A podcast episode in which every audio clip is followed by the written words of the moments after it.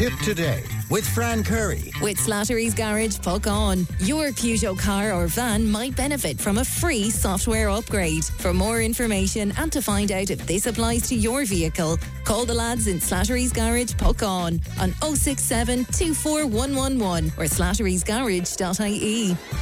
Thanks, Pat. Uh, welcome back to Tipp Today. Listener says, friend, this government, uh, they're throwing money at everything all of the time. Talking now of offering 800 euro to people to take in Ukrainian refugees. Who's paying for all of this? We're over a quarter of a trillion in debt, and uh, they're giving out grants at local level for this and that, all borrowed money, no mention of paying anything off for a huge debt at the recent budget. And while I'm at it, what's the thinking on extending opening hours in pubs and nightclubs? Absolute madness. Won't be too many of these out that late going to work the next. Well, our Emma will be out, that's for sure.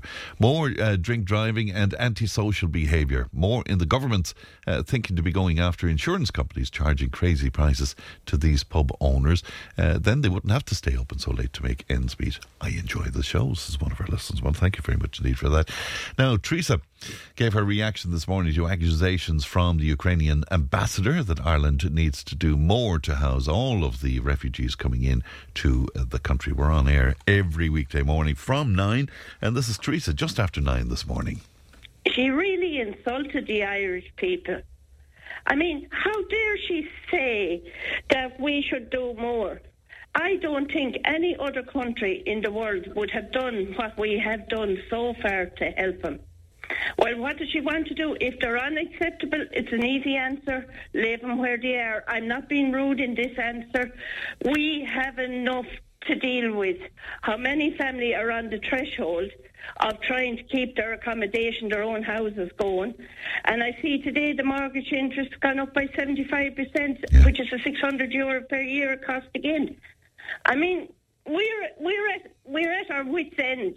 I think Micheál Martin needs to get out among Irish people and among the Ukraine people and realise what is there.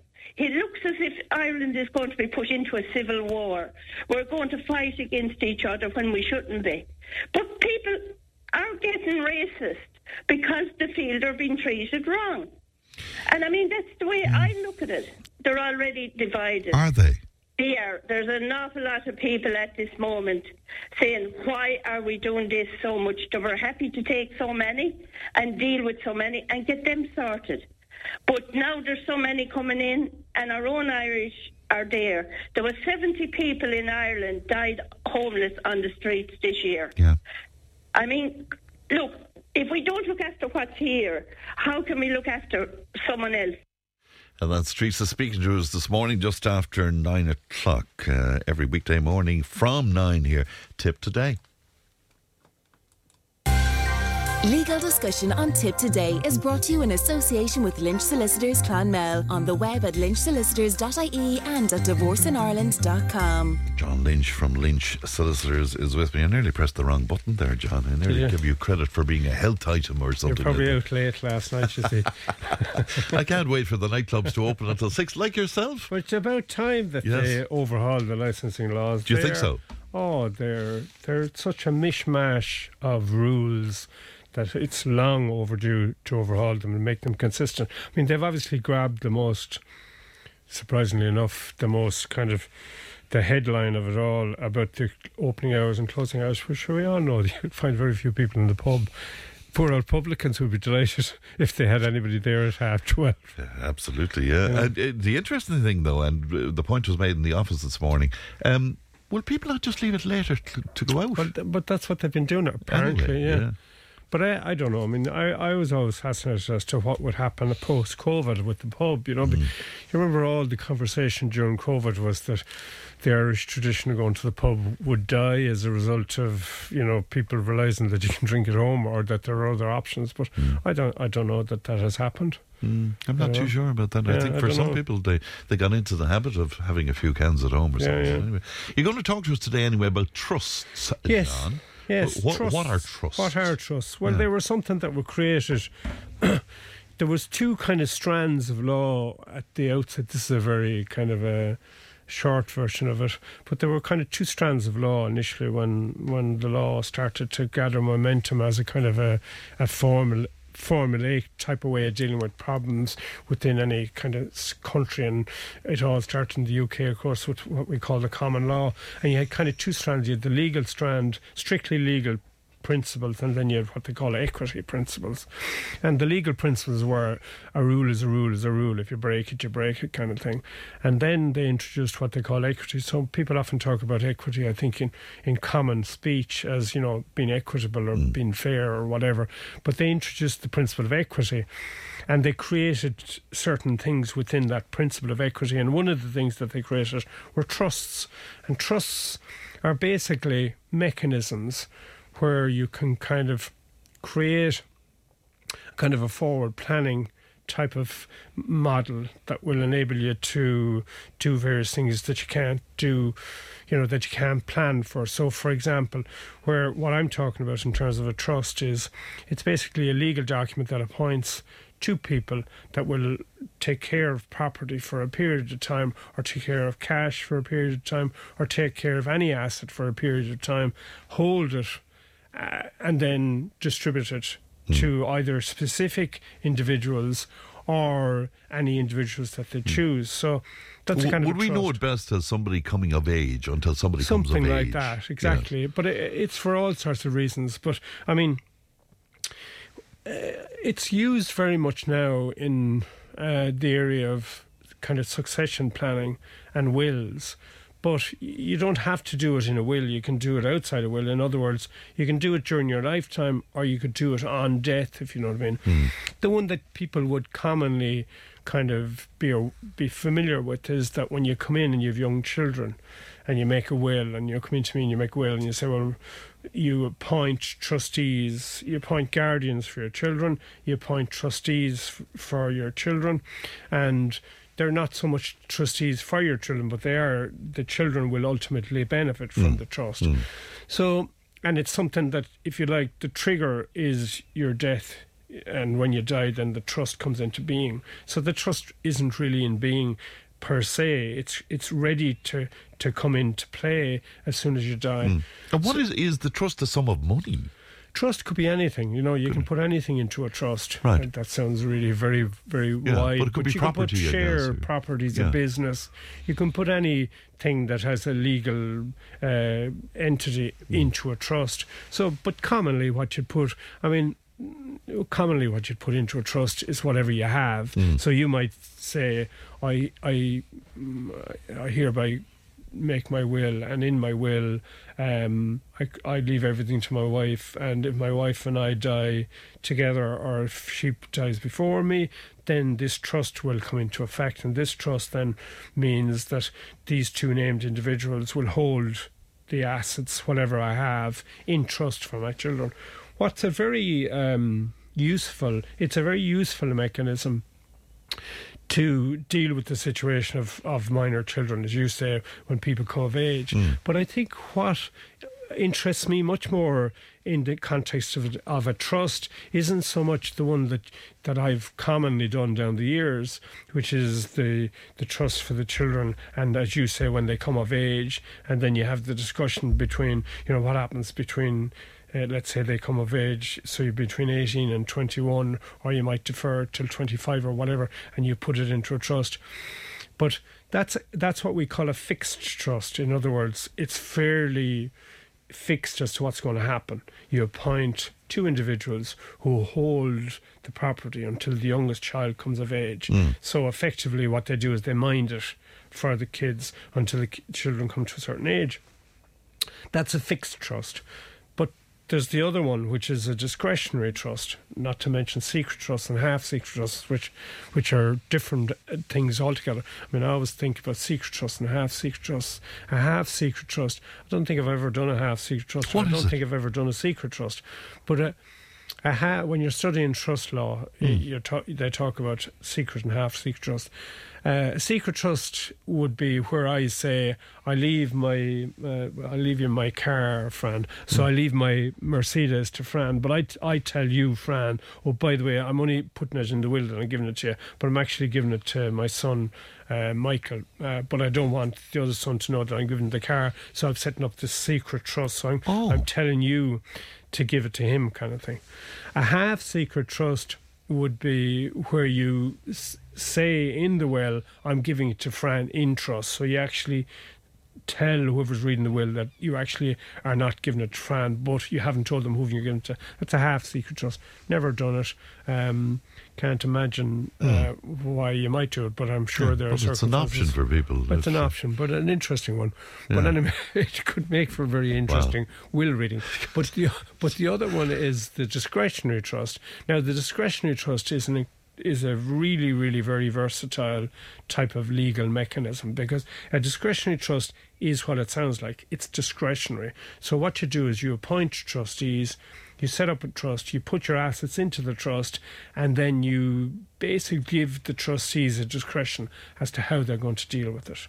So in other words, you might have a situation where and you know commonly it comes up where you might want to skip a generation for example for one reason or another. So you know you might have uh, it's always johnny. Johnny mightn't be very good with money. He might be a little bit uh, free with the old being up at six o'clock in the morning and the nightclubs when they open, and he, so therefore what you what you do is you might set up a discretionary trust for him, and that effectively means that the control of the funds, are, the funds or whatever it is, are outside his control, and they're in the control of trustees. So they basically manage it. So it's a way of keeping an eye on that situation.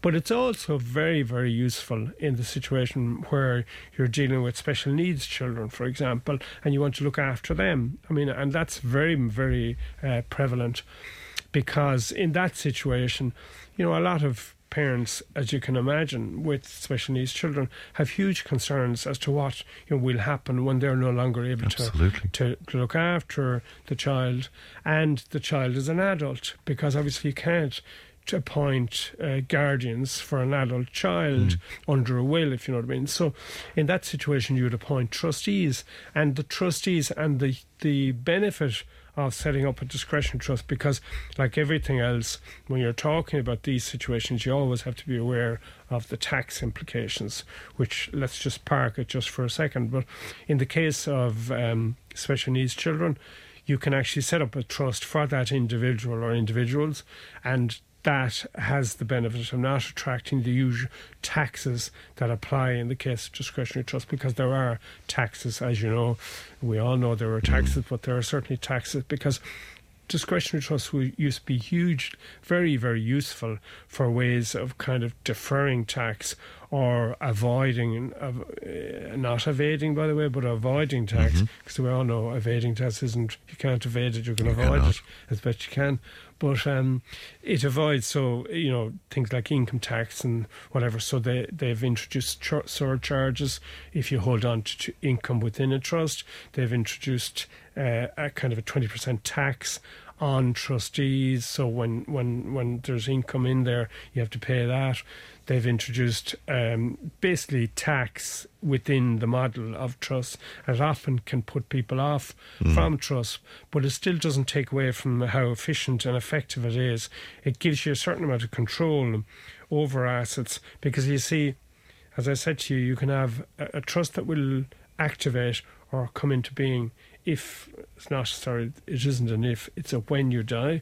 Uh, but of course the if is that the children if it was for children for example they might be of age by the time the trust might be relevant in which case it's no longer relevant.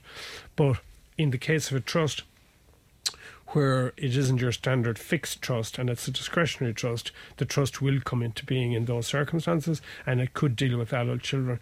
So the other thing that comes that where I've kind of had reason to use it uh, recently, you know, for, for over the last period of time, is with the introduction of divorce in Ireland has introduced an extra layer to interactions, if you know, financial interactions within families, and a trust is a very um, a useful mechanism of dealing with where you might have concerns in that area.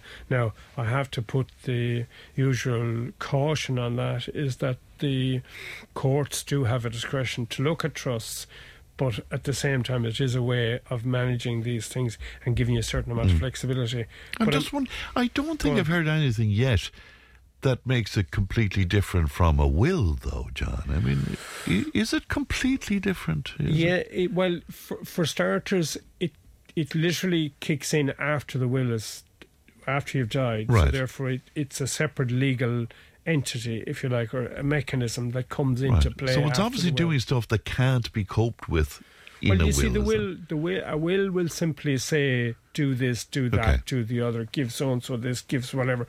Whereas a trust says, okay, I want little Johnny and I want Mary to benefit, but I want the trustees to manage how they benefit. Okay. So it's a way of controlling the outcome, if you know what I mean, Yes, and yeah. managing it. Right. So, for example, in a lifetime trust, you know, because I always said to people that when you're doing succession planning, and this is, I had this, somebody threw this question up to me, which is the usual question that, that you would expect, you know, how much does it cost to make a will? And I, said, and I always say, well, it depends on what kind of a will you're talking about. Mm. But I think we often underestimate, and myself included, how much thought has to go into succession planning and how many things you have to take into account.